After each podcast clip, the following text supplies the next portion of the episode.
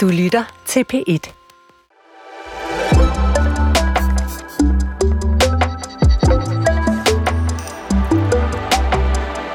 En gang var fremtiden noget med flyvende biler, onde robotter og rummad på tube. Nu kan en enmandsdrone være din næste taxa, en velfærdsrobot, din gamle farmors mest kærlige sosu, og faktisk kan man allerede i dag sætte tænderne i en ribeye-bøf, der aldrig nogensinde har siddet på en ko. Fremtiden på P1 er nysgerrig på alt det nye. På den fremtid lige om lidt, hvor alle de opfindelser, tanker og teknologier, der stikker næsen frem i de her år, er en del af vores hverdag. I den næste time skal vi tale om fremtidens fauna. Prøv bare at høre her, hvad den øh, kunstige intelligens ChatGPT får ud af det, når vi beder den om at skrive et scenarie om, hvordan fremtidens dyreliv ser ud her i Danmark.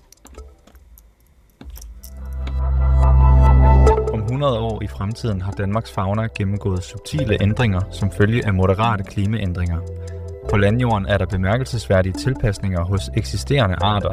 En øget forekomst af varmere somre har favoriseret arter som murmeldyr og skorpioner, der nu trives i et bedre og mildere klima. Mens vi bevæger os gennem skoven, møder vi en flok bengalske tiger, der leger i det høje græs. Over os flyver smukke parakitter i en regnbue af farver. Ved vandkanten ser vi kænguruer, der forsigtigt nipper til vandet, mens de majestætiske havskildpadder svømmer stille forbi i det klare vand. Undervandslivet fascinerer med farverige koralrevsfisk og yndefulde delfiner, der danser i bølgerne. På landet fanger vi et glimt af de tilpassede murmeldyr og de mystiske skorpioner, der trives i det varmere klima. Havets nærhed giver os også mulighed for at se blæksprutter glide elegant gennem vandet. Mennesket har erkendt betydning af at bevare denne enestående biodiversitet og har skabt naturområder for at beskytte de nye og eksisterende arter. Ja, god formiddag, Morten D.D. Gang i den. det skal der lige love for. Ja, så jeg, jeg hæftede mig særligt ved, at ChatGPT øh, kaldte det for subtile ændringer. Ja, det er altså, ikke specielt subtilt, det der i hvert fald. Kænguruer, bengalske ja. tigre og murmeldyr i den danske fauna. Ja. Hvad, hvad ser du de her arter som en del af den danske fauna om 100 år? Nej, altså vi ser jo, altså der, man kan sige, på en eller anden uheldig måde er der en lille smule rigtigt i det, at øh, ChatGPT nævner her, nemlig det, at vi på verdensplan ser vi, det, vi kalder en McDonaldisering af naturen. At mennesker rykker rundt på arter på tværs af kontinenterne, eller, og, så, så, så vi i dag, allerede i dag, ser amerikanske arter være udbredte i Europa, og vi vice versa ser øh, europæiske arter, som jo ligefrem er invasive i, i Nordamerika. Men, men øh, kænguruer og bengalske tiger, ah, det kommer ikke til at ske. De skal på en lang svømmetur til de her kænguruer, hvis ikke de skal bryde ud for så. Hvilke dele af scenariet kunne være sandt, udover det her, du siger med McDonaldiseringen? Jamen altså, det tætteste, vi kommer på, er jo nok skorpionerne, men, men, men det er... Øh, det, er, det bliver mindre ændringer, mm. vi trods alt kommer til at se. Altså vi vil stadigvæk, hvis vi kommer til Danmark om 100 år, kunne erkende, hvilken slags, altså hvilken klimazone vi er i, at vi er i det nordeuropæiske lavland. Mm. Men der vil være sket store ændringer i faunaen. Det ja. vil der absolut. For eksempel, altså måske især for fuglene. Ja, og hvilke ændringer er jo selvfølgelig det, vi skal øh, tale om øh, i, i det her øh, program i den næste lille time. Adrian Lima, øh, er der noget, der taler for, at den øh, klimafremtid, vi må forvente os, giver plads til altså så dramatiske forandringer i fagnaen, som øh, ChatGPT forestiller sig, også hvis vi ser endnu længere frem? Jeg tror sådan set, der er noget rigtigt i, at der kommer til at være ændringer, øh, og også øh, store ændringer. Jeg tror bare ikke, de vil være helt så farverige og, øh, og illustrative, som, øh, som de eksempler, der bliver givet her med, med kænguruer og så videre. Men, men det er klart, at at når øh, temperaturen øh, stiger markant, øh, er steget allerede og kommer til at stige øh, i, i tiden fremover, og der i øvrigt vil komme andre typer af klimaændringer, så er det klart, så vil der være forskellige typer af, af, af dyreliv og så videre, som, som kan tilpasse sig til det, eller ikke øh, bryder sig om øh, den type af, af klima, og det vil selvfølgelig give ændringer. Lad os lige få jer øh, præsenteret øh, lidt mere udførligt. Øh, manden, I hørte til at starte med, som øh, slog en herlig latter op, øh, var selvfølgelig Morten D.D. Øh, Morten D.D. Hansen, ovenikøbet, biolog og museumsinspektør for Naturhistorisk Museum i Aarhus. Morten, kan du ikke lige opklare for os igen? Jeg har spurgt dig om det engang. Hvad er det, det der D.D. står for? Det står for Deval Drøgemøller. Og så siger folk, hvad? og så, så siger jeg, derfor DD. øhm, tilbage til, til fremtidens fauna. Har, har du egentlig et overblik over, hvor mange dyrearter, der er i fare for at, øh, at forsvinde fra den danske natur i løbet af de næste 100 år? Altså, det, det, det officielle, den officielle opgørelse øh, over sådan noget, det er jo det, der kaldes den danske rødliste. Der prøver man jo faktisk at kvantificere, hvor mange arter er truet af udryddelse de næste 100 år. Nogle er kritisk truet, nogle er moderat truet, nogle er sådan det, man kalder sårbare, og nogle er det, der hedder nærtruede. Og der taler man om, at mellem en femtedel og en fjerdedel af alle vores arter kan være væk om 100 år, hvis ikke vi, hvis ikke vi passer på dem. Wow. Det er mange. Hvad med, kommer der nogen til så i stedet for? Jamen det gør der jo, og, og det der er ved det, det er faktisk ofte, at der kommer i hvert fald når det kommer til klima, kommer der flere til, end der forsvinder. Fordi mm. det, der er vigtigt at forstå, hvis vi kigger på arters udbredelse på planeten, det er, at jo tættere vi kommer på polerne, jo færre arter er der, og jo langt færre arter er der faktisk. Og det vil sige, at der er et stort overskud af arter i Sydeuropa i forhold til Nordeuropa. Mm. Og det vil sige, at der hele tiden drøber noget af til Nordeuropa både efter istiden, altså en generel stadigvæk langsom indvandring sydfra efter istiden, som jo er relativt kort tid siden rent geologisk. Og så samtidig så er det her varmere klima, der får vi altså virkelig et, et, et væld af arter ind fra, fra Mellem- og fra Sydeuropa. Vi skal også lige have budt øh, velkommen til vores anden gæst, som er med mig her i øh, studiet i DR-byen i, øh, i København. Velkommen, Adrian Lema. Tak. chef for øh, National Center for Klimaforskning ved øh, Danmarks Meteorologiske Institut, DMI. Øh, Adrian, hvis du sådan lige skal øh, tegne et overblik, hvad, hvad er det for en indflydelse, øh, klimaet har haft for den fauna, øh, i, som vi har her i, i Danmark og, og i øvrigt øh, i, i resten af verden? Nu Morten er lidt inde på det her, men, men prøv at sige lidt mere om det i, i, i generelle termer. Nå, men altså, øh, det ved Morten meget mere end, øh, øh, om end jeg gør, så, så det, er, det er faktisk øh, meget præcist. Altså, men det man kan sige, det er, at vi har jo allerede haft klimaforandringer. Mm. Øhm, det er ikke noget, som er en fjern fremtid. Det er sådan set øh, noget, der allerede er i gang og, og har været i gang i, i en rumtid. Øhm, og det er ikke det samme som, at vi så stopper her. Øh, det er ikke en, en ny normal, vi ser lige nu her. Det er noget, der udvikler sig hele tiden. Og det er selvfølgelig også noget af det, som har indflydelse på, øh, på, på fagnaen. Men hvis man sådan skal sige, hvad der, hvad der er sket, øh, så har vi jo haft en, en temperaturstigning øh, indtil videre på, på cirka halvanden grad, øh, øh, siden vi begyndte at måle der i, i slutningen af, af 1800-tallet. Og, øh, og det er klart, at det giver selvfølgelig et, et, et andet klima, øh, som allerede er sket. Og øh, hvis man så kigger øh, frem øh, i tid, så er det faktisk ikke helt simpelt at sige, hvad der kommer til at ske. Ja. Øh, og det er det ikke af den øh, simple årsag, at vi ved ikke, hvor mange øh, drivhusgas øh, emissioner vi kommer til at have, hvor mange udlændinger vi vil, vi vil gøre som mennesker, og derfor ved vi heller ikke helt præcist, hvilken øh, fremtid vi vil få rent øh, klimatisk. Men vi ved, hvad det er for nogle typer af scenarier, der i hvert fald kan ske. Og så er der den der øh, parameter i det, som øh, jeg øh, selv synes, vi mangler at snakke lidt om, Morten DD, som er, at øh, den måde klimaforandringerne viser sig, er jo meget påvirket af, hvordan vi har gået og behandlet vores natur, ikke sandt? Jo, altså nu siger Adrian jo, at det er kompliceret med vejret, og det er jo et kaotisk system. Ja.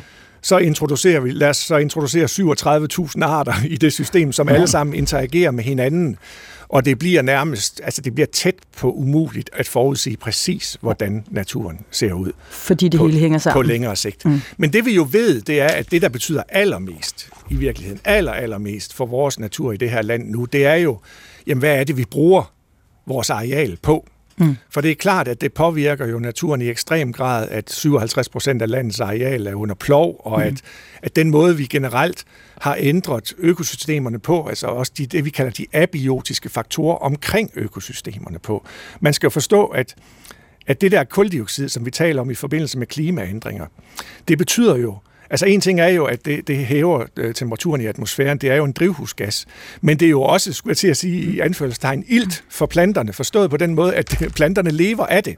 Mm. Og når koldioxidindholdet i atmosfæren er steget fra de her 280 parts per million, altså dele, som det var i den førindustrielle tidsalder, og til nu 420, og det ser ud til bare at fortsætte, så får planterne i dag 50 procent mere koldioxid at indånde. Mm. Det er de elle vilde med, så det gror jo som aldrig før sammenholdt med næringsstoffer, som der ikke, aldrig har været flere af, og sammenholdt som med, at det er blevet varmere og generelt vådere. Mm.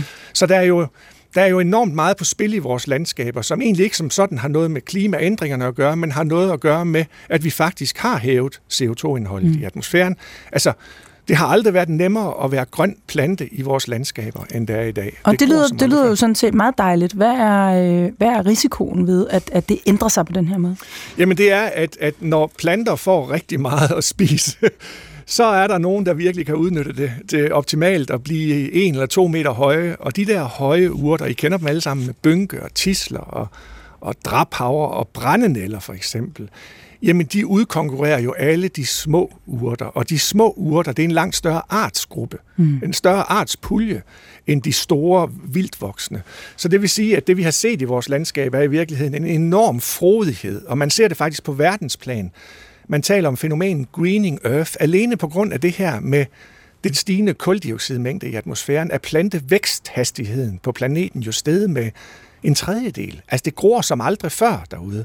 Og det er meget smart, hvis man kan blive to meter høj. Men hvis man kun som sådan en lille taber timian kan blive to eller tre centimeter høj, så bliver man jo udkonkurreret i det system. Og hvem er det så, det går ud over, når lille taber timian taber kampen til kæmpe store og vemmelige tissel? Jamen altså, i princippet går det, kommer det til, altså man kan sige, at halvdelen af vores planter er nogle taberplanter. Ikke også? Øh, og, og mange af dem bliver altså udkonkurreret. Og på alle de her taberplanter, der lever altså nogle taberinsekter, kan man sige, som, som hidtil gennem millioner år egentlig har valgt rigtigt. I gamle dage skal man forstå, at i et klima, hvor det var køligt og tørt, og der ikke var særlig meget CO2, der var det jo smart at være en lille nøjsom plante som timian eller mælkeurt og sådan noget der. Og dengang, der har de her arter, der var tilknyttet timian, jo haft en kæmpe fordel. Oh, de har, de har virkelig kørt med klatten. Men vi har altså ændret helt, altså alle rammebetingelserne for vores natur har vi mm. ændret nu. Og kunne de der dyr, der så er så glade for timian, kunne de ikke bare lige flytte jo. bagdelen over i noget brændende så? Jo, og kunne man ikke lære løverne i så at æde vegansk pølse i stedet for, for Marius, giraffen, ikke også? Altså, det tager, det, den slags udvikling tager millioner af års mm. evolution, mm. ikke også? Så det er ikke noget, vi bare lige kan lære dem. Øh, det er virkelig, øh, de er virkelig udfordret. Mm. Inden vi går øh, videre med at, at, at kigge frem i, hvad, hvad det her så har af, af konkrete konsekvenser for, den, øh, for, for fremtidens fauna, og, og især den, øh, den danske øh, fauna. Så lad os lige få øh, sat en, en pæl i, hvor vi befinder os lige nu. Adrian Lehmann, hvordan vil du kendetegne det, øh, kendetegne det klima, vi har i Danmark i dag?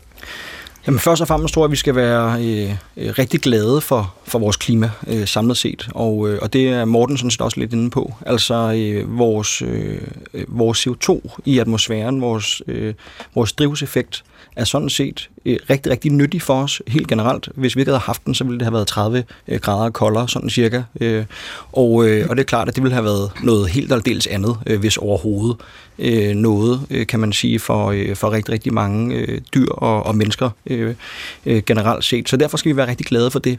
Vi har jo i Danmark så særligt, kan man sige, det der, det var jo selvfølgelig kloden, vi har så Danmark øh, især særligt det her med, at vi har jo et, et relativt mildt klima for, øh, for den øh, breddegrad, vi, vi er på. Vi, vi kunne godt sammenligne os med andre lande, som ikke har Nordlanden som...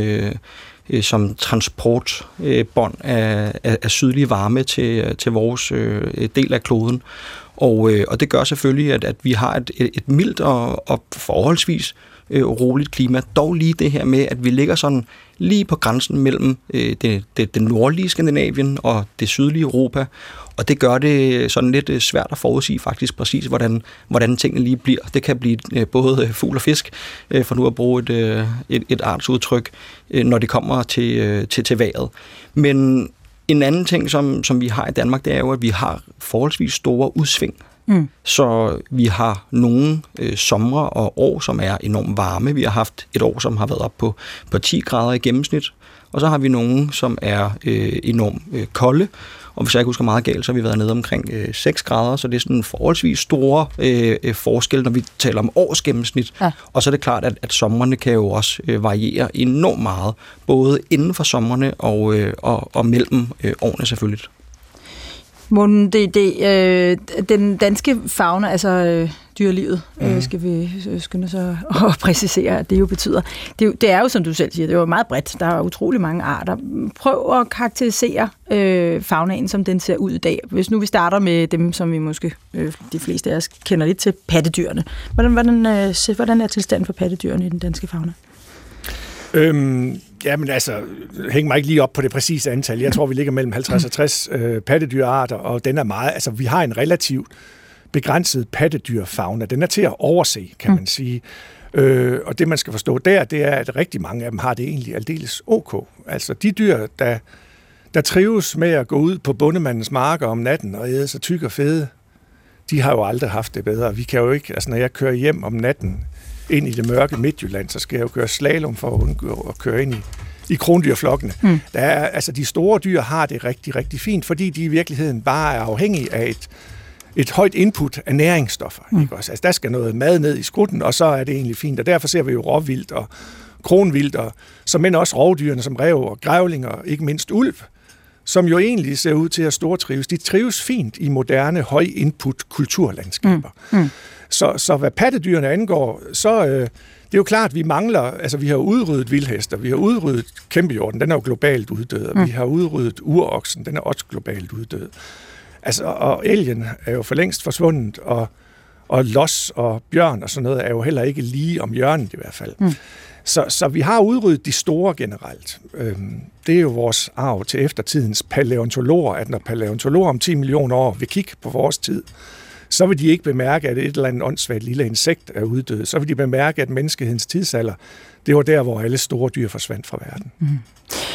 Hvorfor, øh, hvorfor er det, at man er så optaget af pattedyrene, og netop ikke øh, i et åndssvagt lille insekt, som du siger? Jamen, det tror jeg er helt lavpraktisk, det der med øjnene. Altså, der er noget mere identifikation i at kigge i et par store brune øjne, end der er at kigge på sådan en flues uh, tusind facetøjne. Mm. der er ikke den samme, der er ikke helt den, samme det er styling. Det er der ikke vel. Ikke? Også, pattedyr er jo til at forstå, og det er også det, vi ser, når vi holder guidede ture, at folk vil gerne se, altså folk bliver gladere af at se en rev eller en grævling, end det gør at se en lille makrasop. Ja, det er kun dem, der ikke har oplevet dig finde en, øh, en bille i en eller anden øh, eller andet efterladenskab fra, øh, fra en, en ko.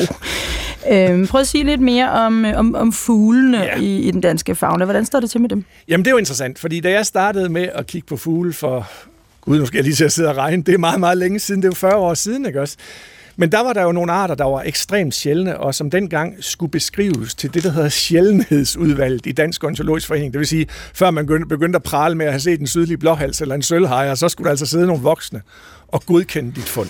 Ikke? Og så sjældne var de. Der er sket kæmpe store ændringer i fuglefaunaen, og det går faktisk relativt stærkt. Vi har fået en art som skestork, som er i dag, altså man kan jo ikke sparke sig frem for skestorke i Vestjylland. Det var meget sjældent, da jeg begyndte at kigge på fugle. Mm.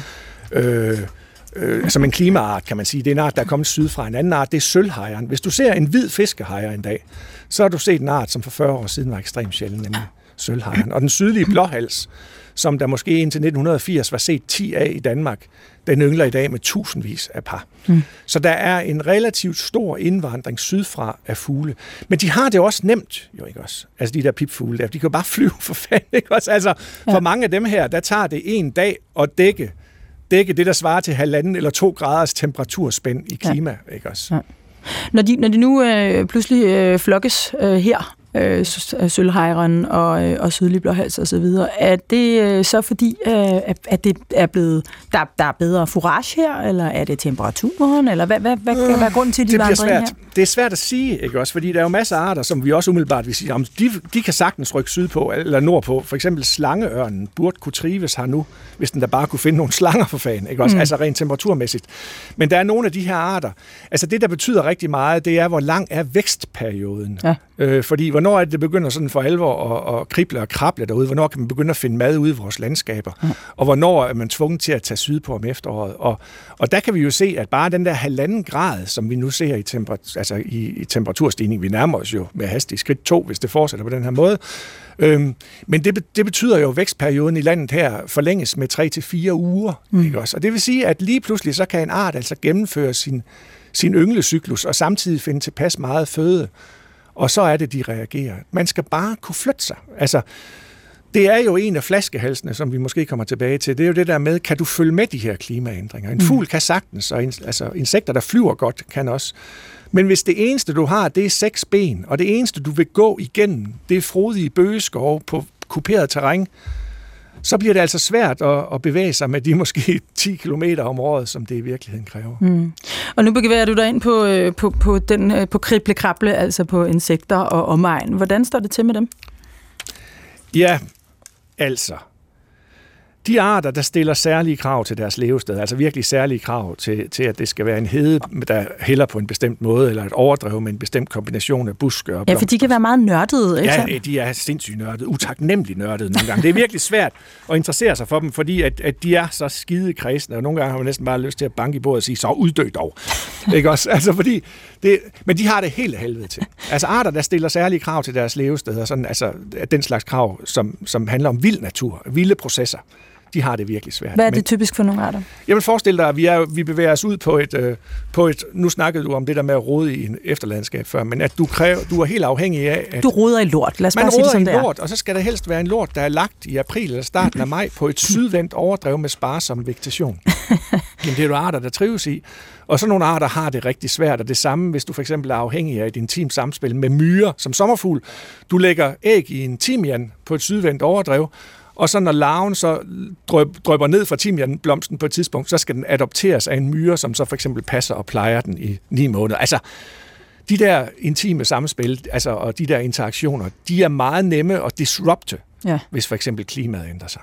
Og lad os tale lidt mere om det, hvordan alle de her arter hænger sammen, fordi når vi øh, bliver bekymret øh, over øh, forskellige insekter, der, der bliver væk, øh, så er det ikke kun fordi, de er spændende i sig selv, så er det også fordi, de spiller en væsentlig rolle øh, for de andre dyregrupper.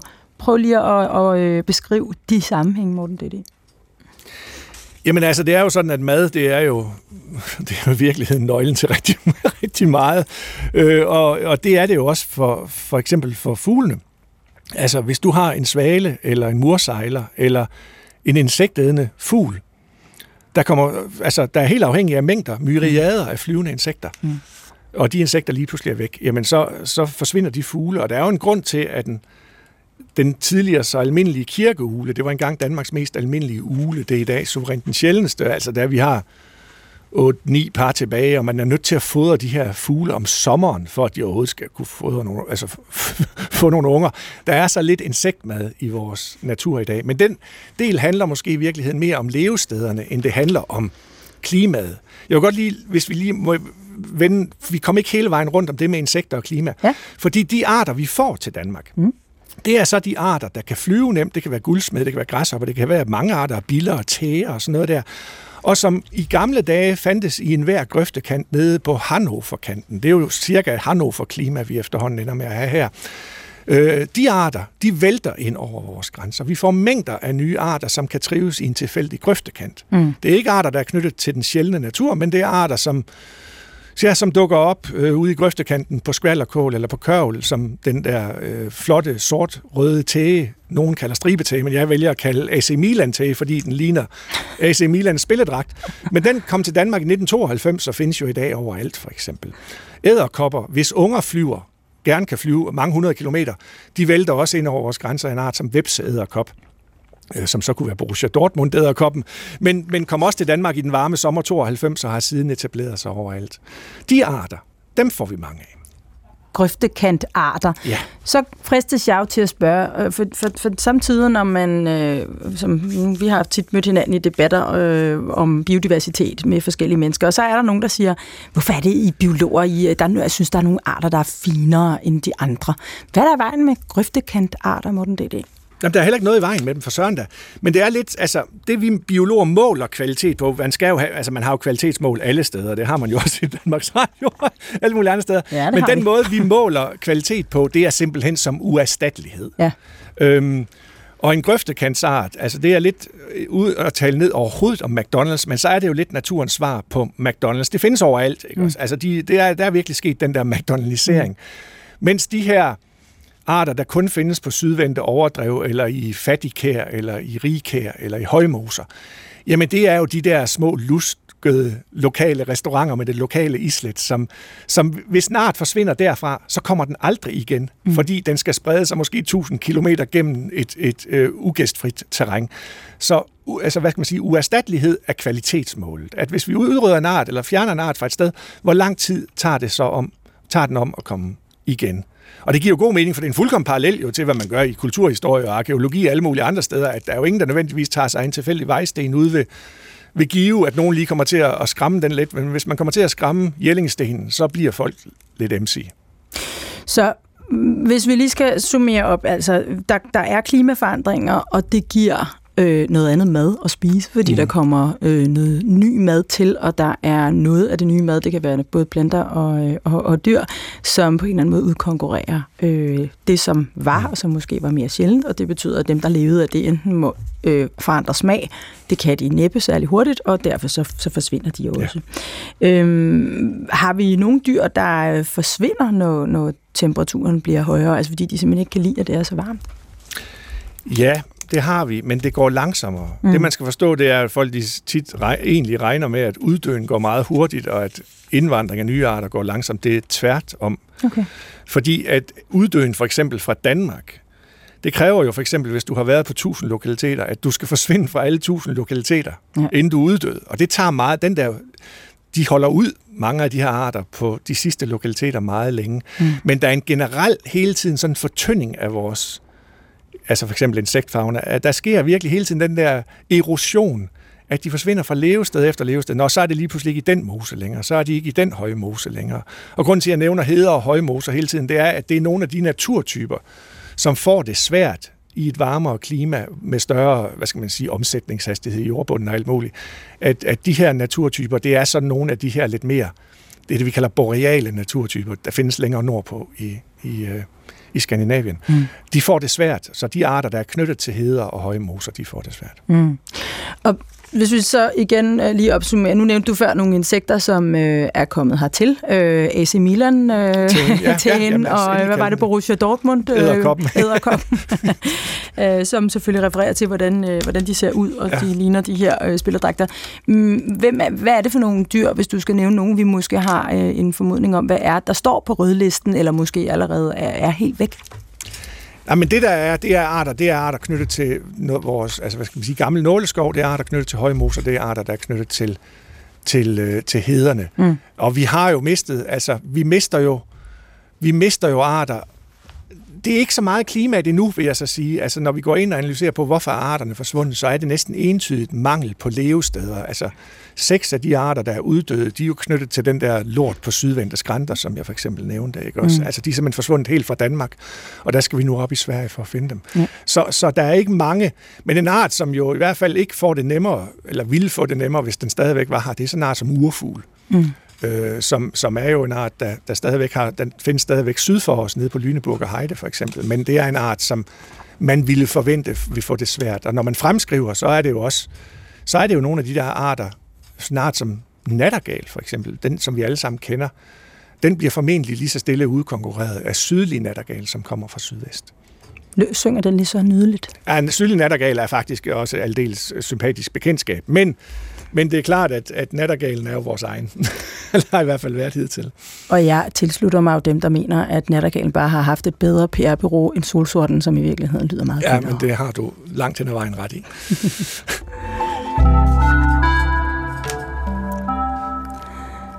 Du lytter til Fremtiden på P1, som i dag handler om fremtidens fauna i Danmark. Mine gæster er Morten D.D. Hansen, biolog og museumsinspektør for Naturhistorisk Museum i Aarhus, og Adrian Lema, som er chef for National Center for Klimaforskning ved Danmarks Meteorologiske Institut, DMI. Nu skal vi øh, kigge på fremtid. Vi har ligesom øh, fået beskrevet, hvordan, øh, hvad det er for et klima, vi har. Vi har haft en temperaturstigning, øh, siden vi begyndte at måle øh, i, hvad det er, den 80'erne, Adrian Lema, ja, øh, på omkring en øh, halvanden grad. Vi er på vej mod 2 grader måske, øh, hvis ikke vi får sat en stopper for det. Det er der ikke meget, der tyder på. Øh, og vi har talt en lille smule om, hvad det er for nogle arter, vi er i gang med at miste, og især hvad det er, der øh, vælter ind over øh, grænsen øh, nogen hurtigere end andre, og det er selvfølgelig især dem, der kan flyve, og det er øh, nogle af de der ja, grøftekancerarter, dem der er mange af, dem der måske ikke er så øh, voldsomt specielle. Nu kigger vi lidt frem. Lad os lige begynde med at få vurderet det der fremtidsscenarie øh, i en lille lynrunde. Det var meget funky, synes vi. Morten, det, det er en af de ting, øh, ChatGPT øh, forestillede sig var, vi har skorpioner og murmeldyr i Danmark, og det er om 100 år. Ja eller nej? Nej, det har vi helt sikkert ikke. Vi har kænguruer, bengalske tigre og havskildpadder, øh, som trives her til lands. Nej. Nej. Øh, Adrian Lema, vi har skabt naturområder, som skal beskytte de arter, vi nu råder over. Ja, det var en politisk, det var en politisk vurdering. Den får du. Du er samfundsvidenskabelig. ja, ja, det har vi også. Det har vi også, ja. ja. Men vi har nok også en natur, som, øh, kæmper? Jamen, vi kommer over til at få, vi kommer over til at få begge dele. Ja. Øh, hvis nu vi øh, ser på noget af det, der er sket bare, ikke? altså man kan sige, når vi har en tørkeperiode, så er der rigtig mange naturbrænde eksempelvis, og så, ja. så er det klart, at dem, der bor der, de, de synes ikke, det er så sjovt længere, og så, mm. så er det klart, så vil vi også have nogle steder, hvor vi vil, øh, vil have mere øh, vild natur, som vil, øh, som vil fungere rigtig, rigtig godt, og, øh, og det er langt hen ad vejen noget, der bliver bestemt øh, politisk, kan man sige. Ja, det er det selvfølgelig. Øhm, lad os lige prøve at kigge ind til 20 år frem, øhm, fordi når vi taler om klima og klimaforandringer, så er det jo nogle, det er jo nogle meget store bevægelser over meget lang tid normalt. Så hvis vi kigger til 20 år frem, øh, er, er klimaet her i Danmark så væsentligt forskelligt fra i dag, vil du tro?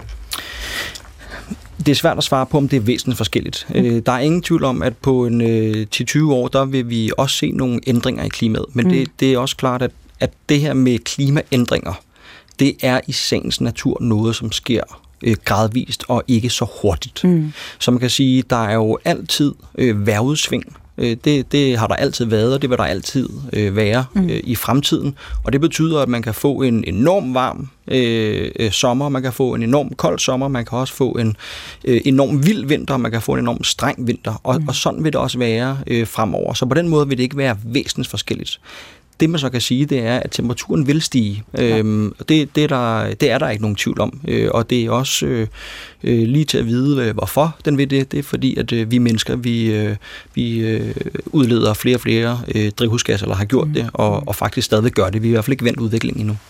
Og, og så er der det der med konsekvensen af, af, øh, af det, det højere, den højere temperatur, som vi oplever den ude, når vi går udenfor.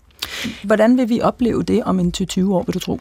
Jamen, det er, jo, det er jo så det. Og jeg tror, hvis vi kigger på om, om til 20 år, så vil vi ikke opleve det meget anderledes, end vi gør nu. Men øh, helt generelt, så vil der være færre øh, kulderekorder. Så det her med de meget strenge, kolde vinter med meget lange sneperioder osv., det bliver mindre og mindre. Mm. Og øh, omvendt vil der om sommeren være øh, flere varmerekorder. Øh, nu kan man sige, at det har lige regnet den sidste måneds tid øh, rigtig godt og grundigt, øh, mere end nogensinde før vi har målt i hvert fald. Øh, så det har ikke været så, øh, så specielt varmt heller, men, men øh, som, som en generelt sommerfingerregel, så vil der komme flere og flere øh, varme rekorder om, mm. øh, om sommeren. Men det vi jo især oplever, det er ikke så meget den her generelle temperaturstigning. Så det er rigtigt nok, at, at den vil blive varmere, vi vil opleve, en, eller kunne se på temperaturmåleren, øh, skulle jeg til at sige, på et termometer, at, at det bliver øh, varmere. Men det vi oplever, det er jo sådan set ekstremerne. Så ja. det er, når det er en ekstrem tørke, eller en ekstrem øh, hedebølge, eller når der kommer skybrud, eller når det kommer ind fra havet i form af, stormfloder, ja. øh, oversvømmelser af, af å og vandløb osv., som vil komme mere og mere om vinteren. Så det er de her ekstremer, som vil komme mere, øh, der vil komme mere af, og det vil vi se. Ja. Hvad gør, øh, hvad gør sådan en tørkeperiode ved, øh, ved dyrelivet, Morten D.D.? Vi, har, vi havde en for, øh, for nogle år siden øh, i, i 2018. Hvad, hvad er det, vi kan se, øh, at det forandrer? Jamen altså, det er faktisk at de her lange tørkeperioder og lange perioder med regn, altså de her lidt fastlåste vejrsystemer, er jo lige præcis en af de ting, som, som klimamodellerne har forudset. Og ja. det skyldes, altså hvis man lige skal sige det helt kort, jo, mindre, jo varmere det bliver i Arktis, altså op ved polerne, jo mindre er forskellen mellem troperne og Arktis, og det er den temperaturforskel, der normalt driver det der vestenvinds helvede, som vi normalt oplever, at, at byer, der går og kommer, og fronter, der passerer, så lige et par dage med et højtryk, inden det så bliver... Det er klassisk varieret danske vejr. Ja. Men når den her øh, når den her motorvej af vestenvind, den bliver, den bliver mindre stærk, så, det, så sker der det, at det, man kalder jetstrømmen, begynder at svinge helt vildt og, og fastlåse sig i nogle bestemte mønstre. Så, så det, at vi har en lang periode nu med rigtig meget regn, det er et klart udtryk for det, man havde forudset, og de her lange tørkeperioder er et udtryk for præcis det samme. Og vi har jo faktisk haft, tror jeg, Altså siden 2017-18 stykker har vi jo haft en lang tørkeperiode hvert år. Det er helt uhørt, at de her tørkeperioder er blevet så lange i dansk natur. Og det går jo rigtig meget ud af, hvis du nu forestiller dig, du et, et insekt, der gerne vil suge noget nektar op af en lækker blomst, mm.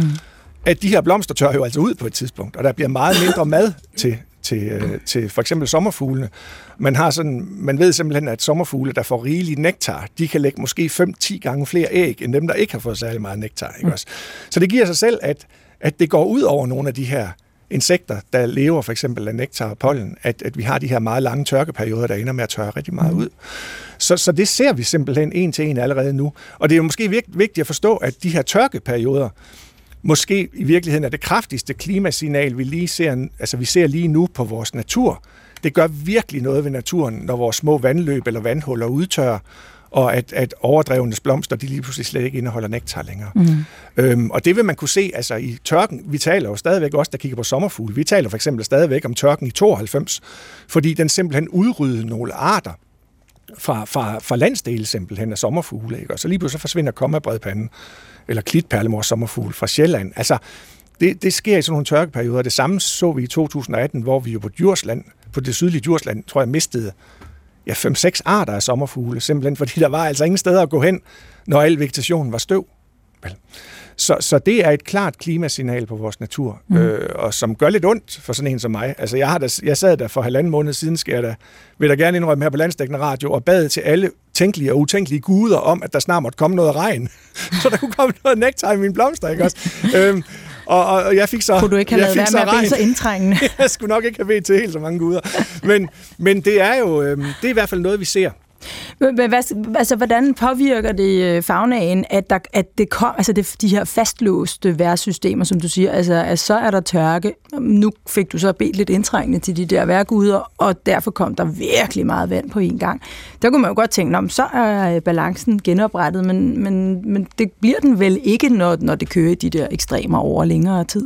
Nej, det gør det jo nemlig ikke, fordi at, at, at det ville have været helt optimalt, du ved, med tre dages regn, eller to dages regn, og to mm. dages varme, to dages regn, og vi vil have haft samme gennemsnitsværdier, mm. når vi så gennemsnittet. Men det der med, at vi så får to måneders tørke og så to måneders regn, det er der ikke ret mange arter, der er tilpasset. Mm. Øh, der vil være arter, der er tilpasset det, og det er jo så dem, der kommer til at vinde det her, synes, at vinde den her konkurrence. Hvad er det for nogle arter, der godt kan Det kan jeg ikke lige præcis sige, hvem der kan lide det her, men, men naturen er jo sådan, at der er altid nogen, der vinder. Ja. ja. så, men det er, ald- det er ikke helt nemt nødvendigvis at forudse, hvem der ja. vinder, og det er jo også det, der gør det så svært for, for sådan en som mig at sige præcis, hvordan vil vores fauna se ud om 100 år. Fordi de her arter interagerer jo også. Der er jo konkurrence, og der er parasitter, og der er alt muligt. Så, så jeg, jeg ved, hvor kaotisk det er at modellere vejr og klima. Men som jeg sagde før, så det der med, at du får alle de her mange arter ind, der hver især har en respons på klimaet, men også reagerer internt, og lige pludselig er der måske en parasit, der oh, tænker, i nu kører det endelig for mig, og så banker en art helt i bund i stedet for. Shit, det er svært. Altså, den, dengang man begyndte at tale om øh, såkaldt kaosteori, der øh, sagde man jo sådan lidt skælmsk, at det var noget med, at når en sommerfugl slog en proto-Japan, så ja. havde det betydning for øh, farvandet omkring øh, Grønland, eller sådan ja. noget den stil. Og det her er jo faktisk kaosteori, øh, hvis man skal forsøge at, øh, at modellere det, ikke sandt? Jo, lige præcis. Øhm, vi har ta- ikke talt endnu om øh, havet og, og fagnaen øh, i havet, Adrian Lema. Hvordan øh, kommer havet omkring os øh, formentlig til at forandre sig med de øh, temperaturstigninger, vi ser? Noget af det, der jo er rigtig tydeligt, øh, og et meget, meget stærkt klimasignal øh, lige nu, øh, så på verdensplan, det er jo, at, øh, at havtemperaturen den, den stiger, og endda rigtig, rigtig markant. Altså lige nu, der har vi øh, en suveræn rekord, øh, i, både på global plan, men også i, i Nordlanden, som, øh, som faktisk er, er overraskende varm, må man bare sige. Altså vi ved jo godt, at temperaturen vil stige i havet, og der vil komme øh, en øget forekomst af det, vi hedder, kalder øh, marine hedebølger. Øh, man kan have hedebølger på, på havet, ligesom man kan have det på land, øh, og, og det kommer der flere af. Men lige nu er det bare helt exceptionelt. Altså der var øh, badevandstemperaturer øh, på, på 38 grader omkring øh, Florida Keys her forleden, og det er bare, øh, det er bare helt vildt. Øh, og, øh, 38?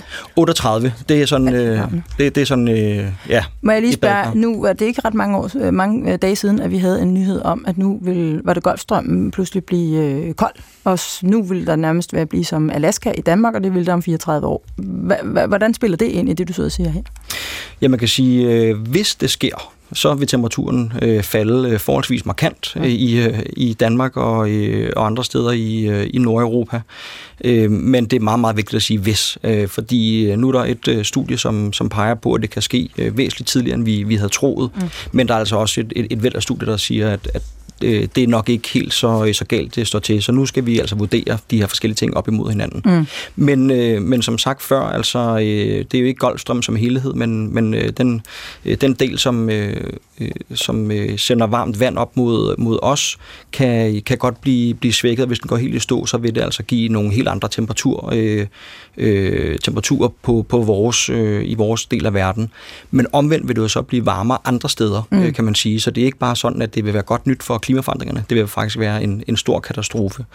Øhm, men man kan sige, i forhold til det her med, med, med arter og, og hvordan udvikler de sig, altså det er jo fuldstændig rigtigt, at der er nogen, der vil, der vil komme til øh, Danmark, fordi at vi får et, et andet klima, øh, et, et varmere klima, som, som, øh, som kan flytte hertil. Det kan godt være, at det er, det er fugl og fisk, som, øh, som gør det, men hvis man sådan kigger på, på global plan, så er det jo øh, cirka 14 procent af alle de undersøgte arter, og det er altså rigtig, rigtig, rigtig mange øh, arter, der er undersøgt, som er i høj risiko for at uddø øh, på verdensplan øh, ved en temperaturstigning på 1,5 grader over øh, det førindustrielle niveau på global plan. Der er vi ikke helt endnu. Vi er cirka på, på 1,1 på global plan.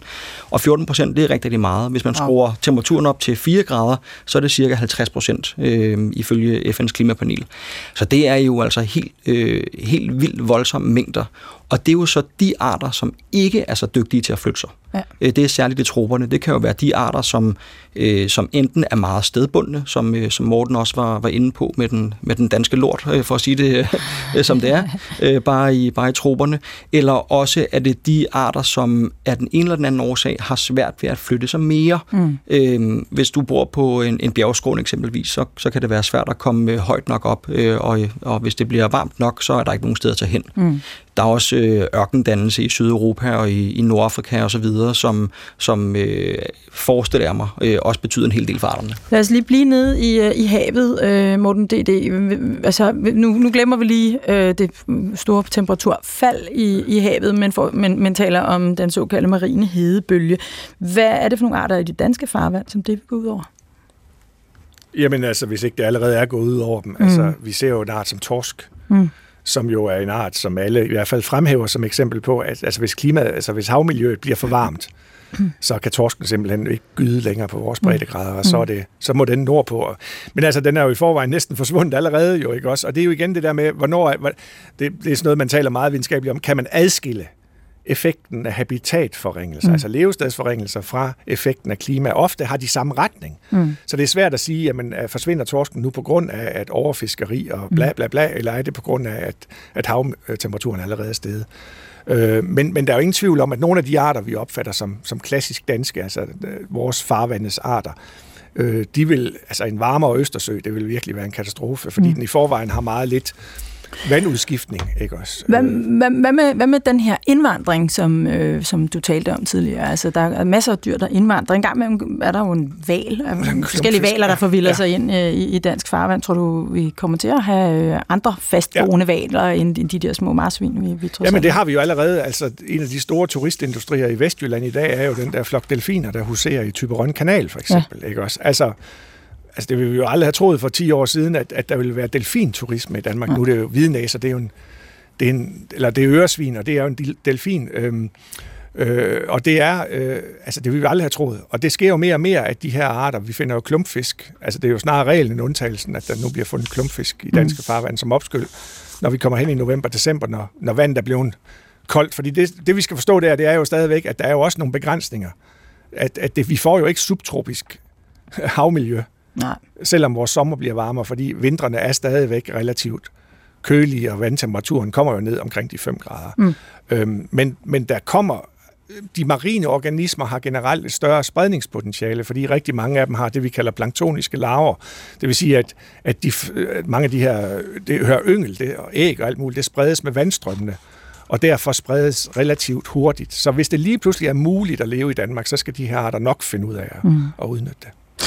Lad os komme op, øh, op, af, op af vandet. Øh, Adrian Lima, du øh, sidder jo selvfølgelig og læser de her, øh, som du også lige nævner, øh, rapporter, der kommer fra FN's klimapanel med jævne mellemrum. Og, og øh, da vi talte sammen inden, øh, inden programmet i dag, der øh, nævnte du, at de fremskriver en øh, klimaudvikling, der faktisk kan bringe tropesygdomme øh, til Danmark. Og det ja. har også noget at gøre med, med fauna, fordi tropesygdomme kommer, øh, nogle af dem i hvert fald, med myg.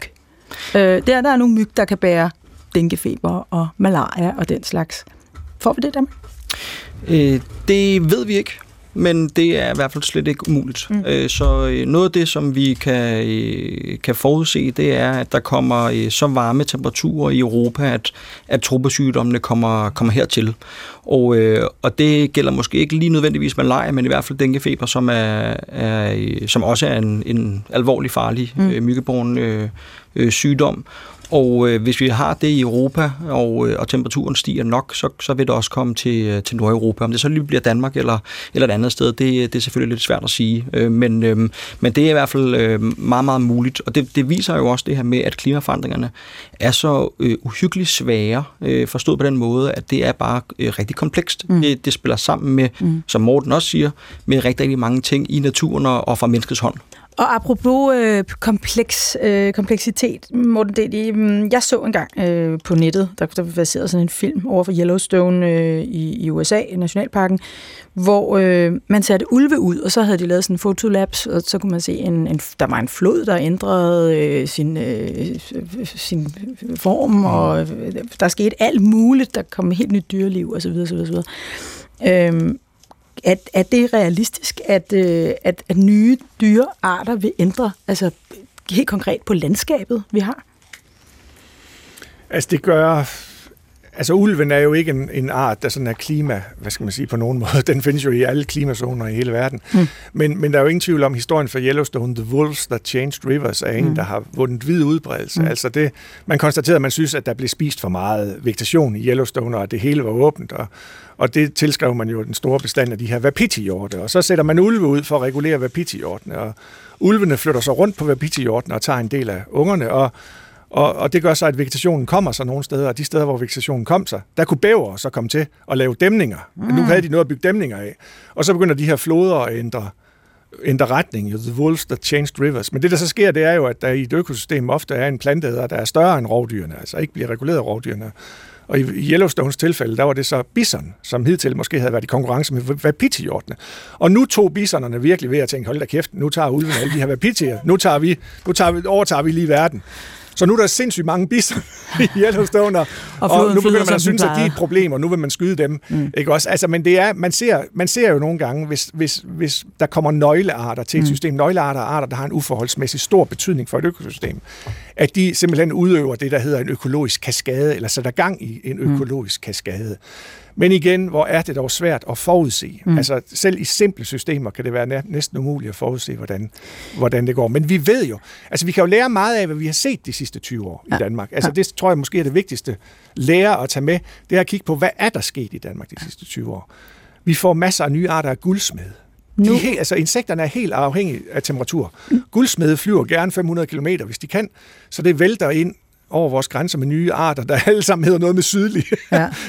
sydlig korvandnymfe og sydlig mosaikguldsmed, en meget pragt, altså en pragtfuld blå guldsmed, som i de her dage virkelig ses i meget mængder smuk. som aldrig før. Morten, det er det, vi øh, skal ikke desto mindre til at kigge en lille smule ind i øh, fremtiden.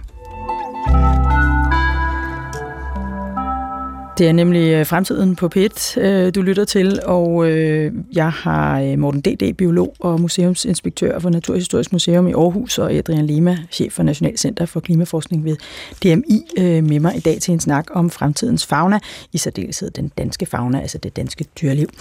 Øhm, nu skal vi øh, lige have, øh, have givet ChatGPT en ny opgave, så den kan give os et nyt scenario, fordi vi tror ikke helt på den der med kænguruer og bengalske tiger i den danske fauna.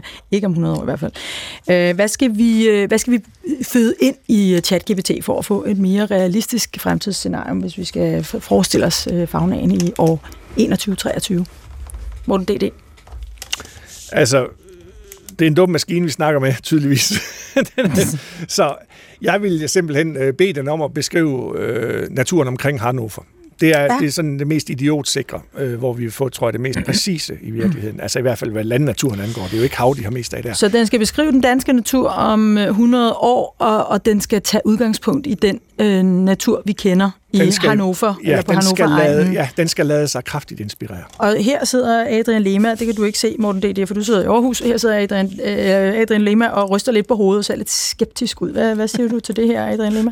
Det, det, var sådan et, øh, det var sådan et indisk nik, som man aldrig rigtig ved, om det betyder ja eller nej. øhm, men øh, jeg tænker, jeg har ikke lige, øh, jeg har ikke lige klimaforholdene helt øh, præsente i, i Hannover, men jeg synes faktisk ikke, det lyder helt varmt nok. Nej, det kan godt være, du har ret. Paris, øh, Paris ja. måske, er måske det er jo, der er jo mange, der faktisk siger Paris. Ja, jeg tror, ja, vi skal, jeg ja. tror, vi skal nærmere Paris. Ja. Øh, ikke, okay. ikke sådan øh, helt Paris, men måske Paris, som det var øh, ja, ved indgangen til det århundrede, for eksempel. Ja. Øh, det, det lyder øh, meget sandsynligt. Jeg tror, vi skal, altså man kan sige, øh, om 100 år fra nu af, så er der nok en, øh, lidt afhængig af, hvor mange drivhusgasser vi udleder, så er der nok øh, en, en 10-11 grader i, i, øh, i middeltemperatur i, i Danmark over et år, og det passer sådan set ikke helt, men, men heller ikke helt langt fra, øh, fra Paris eller, eller dele af, af Nordfrankrig i hvert fald. Altså, så vi skal bede ChatGPT om at beskrive den danske fauna om 100 år, øh, og, og tage det udgangspunkt, at vores klima vil minde om det, som man havde i Nordfrankrig for omkring 100 år siden. Ja, ja. det lyder, det lyder Godt, sådan. Det er, det er faktisk en meget enkel opgave. Er der andet, vi skal have med til den, øh, inden vi øh, taster ind her, eller inden vi trykker enter? Jeg, jeg, jeg, jeg, synes, i, jeg, jeg, jeg synes i hvert fald, at en ting, som, øh, som ChatGTP skal, skal tage højde for, det er, at der vil ske en, en, øh, en udveksling af arter. Altså noget, arter. altså noget af det, som, som Morten har været inde på med, at der er nogen, der vil komme til, og der er andre, vil, der vil forsvinde. Og, og der vil nok komme lidt flere til, der vil forsvinde. Mm. Det, det lyder da ja. øh, som et, et godt bud. Yes. Den sætter vi i gang, og så øh, vil jeg spørge nu. Øh, fordi nu, nu, nu forestiller vi os faktisk, at vi øh, går en tur ind i år 2123. Øh, her er vi har, der er en mand, der hedder Thomas Hansen fra Herning, og han tager sin selvkørende elbil ud til Klosterheden, eller en eller anden skov i Jylland. Hvad for, noget, hvad for en påklædning har han, øh, har han på øh, sådan det er en sommerdag som, som nu. Det er den 1. august. Hvad har han på, øh, Adrian Lima? Oha, jamen øh, han, har, øh, han har både øh, paraply og speedos med. Ja. Og det har han jo, fordi at øh, det interessante her, det er... Ah, behøver det være speedos? Altså. ah, så ikke lige speedos. Tropehjelm og gamasjer. Ja, det var, det, var, det, var, det var et godt bud. Og øh, Morten, det, det gav mig lidt indre billede. ja. men, men sagen er jo, at, øh, at ekstremerne, de, de, vil, de vil være der oftere. Vi vil jo få øh, noget i nærheden af 30-70% flere skybrud øh, på det her tidspunkt. Og samtidig få nogle mere intense tørkeperioder og hedebølgeperioder. Så om det bliver det ene eller andet, det ved han faktisk ikke. Thomas går ind blandt træerne i skoven, Morten D.D. Hvad er det for nogle dyr, han kan være heldig at se derinde? Jamen altså, igen, det, han vil formentlig ikke tage til klosterheden, fordi vores nåleskove får det svært ja. i et varmere klima. Det ved ja. vi allerede. Det ser man jo med skovdød allerede i, i, i det centrale Europa. Mm. At de her lange tørkeperioder, de er gift for det her. Mm. Men han vil gå ind i noget løvskov med netop øh, for, formentlig en særdeles varieret øh, fauna øh, knyttet til gamle træer, fordi der er jo en politik nu om at lade, lade naturen passe sig selv mere. Det, det var det, vi snakkede om før, det der mm. med, hvad er det, politikerne vil afsætte plads mm. til. Så han vil formentlig opleve et mylder af, af store biler og sværmende sommerfugle osv. Et varmere klima er ikke ubetinget trist for naturoplevelserne. Kan han regne ind i en bjørn? Det kommer igen an på, hvad, vi, hvad politikerne tillader. Det, bjørnen er jo ikke en klimaart. Den er udbredt både syd og nord for os. Ikke? Mm. Så, så hvis politikerne har tilladt, at den vilde natur for alvor har kunne finde plads i Nordeuropa, så har vi jo både chance for at møde lossen og elgen og bjørnen i, i den danske natur. Og, det, og når du siger det, så er det fordi, det kræver nogle mere sammenhængende naturområder. De kan ikke indvandre ved at gå igennem et industriområde i, Nord, i Nordtyskland. De er nødt til at have nogle sammenhængende naturområder ja, at vil, sig i. det vil typisk være det. Ikke? Også ja. I dag er vores natur simpelthen for, for, for lille mm. til den slags dyr. Ja. Hvad med, hvad med fuglene, Morten D.D.? Hvad, hvad, kan han, øh, hvad, hvad vil han støde ind i? Eller hvad vil han kunne se? Jeg vil tro, at en af de arter, som man møder på det tidspunkt om, om 100 år, det er en art, den æder med lækker. Biæder. Det er en sydeuropæisk art, som spreder sig i Tyskland. Du i bliver her. altid varm i stemmen, når du siger biæder. Hvorfor er du så glad for det? Jamen, den er, der, prøv lige at kigge på det farvelade, fuglen over dem alle. Meget, meget karismatisk dyr, der lever af store insekter. Ja. Øhm, så hvis vi har givet plads til de store insekter, den vilde natur, øh, altså hvis den vilde natur giver simpelthen store insekter, så vil biæderen helt sikkert være en del af vores fauna om 100 år for alvor. Hvad med den der stork? Vi er så glade for den stork. Vil den øh, omsider være i store øh, antal? Øh, ja, hvis vi har givet plads til insekterne igen, fordi ja. det, der begrænser storken i dag, er altså du skal tænke på, for 150 år siden, hvor klimaet var køligere end i dag, der havde vi 10.000 der storke Så storkens tilbagegang er ikke et udtryk for, at klimaet er blevet koldere. Vel? Altså, hvad, med, eller, hvad med eller, nye arter? Kan der, kan der opstå deciderede nye arter? Det sker ikke på den skala. Nej, øh, det, det sker på en skala, der er meget, meget længere. Så vi må, vi, må, vi må kigge på, hvad man har, for eksempel i den nordlige del af Frankrig, og så fantasere lidt om, at nogle af de arter faktisk får mulighed for at leve i Danmark. Nu kommer jeg lige med ChatGPT's nye øh, scenarie. I år 2123 er den danske natur forvandlet til et landskab, der minder om Paris i det 20. århundrede. Klimaet er mildt med gennemsnitlige temperaturer på omkring 11 grader årligt. De danske skove er domineret af løvtræer som egetræer, bøgetræer og ahorn, der bryder landskabet med farverige efterårsnuancer. Dyrelivet har undergået store ændringer. Nogle arter er forsvundet, mens andre er indvandret. De majestætiske bisoner strejfer nu over åbne stepper, hvor de har erstattet det tidligere kvæg. Ulve, vildkatte og ræve har trivedes og blomstret i den ændrede natur. Klimaet har tiltrukket sydligere insekter som sommerfugle, bier og natsværmere, der beriger biodiversiteten. Udvekslingen af arter er sket gennem klimaændringer, men også menneskelige intervention og genopretningsprojekter. Selvom nogle dyrearter er gået tabt, har den danske natur formået at tilpasse sig og byde velkommen til nye livsformer, der nu har fundet deres hjem i det 22. århundrede.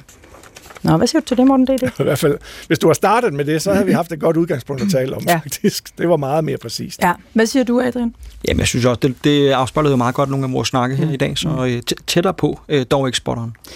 Morten, det er, det. er du optimistisk eller pessimistisk for øh, den danske fauna, som det ser ud lige nu?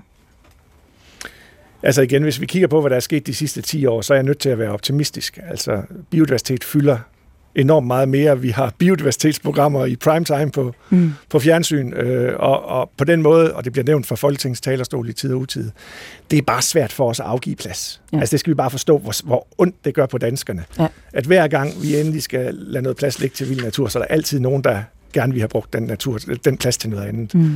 Men jeg er grundlæggende optimist. Mm. Er du også optimistisk, Adrian Levi? Bare sådan, øh, nu, nu er du ikke, ikke i din egenskab af, af DMI, men, men bare som, øh, som, som borger i det her land? For vores lille andedam, så ja, jeg er optimistisk. Mm. Jeg tror, der er rigtig meget, der kommer til at trives godt, som, mm. som Morten også nævner. For, øh, for kloden som helhed, der er øh, desværre pessimist. Ja. Der kommer til at ske øh, store ændringer, både for dyr og, og mennesker, øh, desværre. Ja. Nu vil jeg øh, takke jer begge to for at, at være med her i dag. Morten D.D. Øh, Hansen, biolog og museumsinspektør for Naturhistorisk Museum i øh, Aarhus, og Adrian Lima, chef for Nationalt Center for Klimaforskning ved Danmarks Meteorologiske Institut. Du har lyttet til øh, Fremtiden på P1. Programmet var tilrettelagt af Nikolaj Dupont og Asta Åholm og produceret af Beam Audio Agency. Jeg hedder Mette Valsted Vestergaard, og øh, i morgen der handler det om fremtidens scenekunst, og det glæder jeg mig til. På genhør.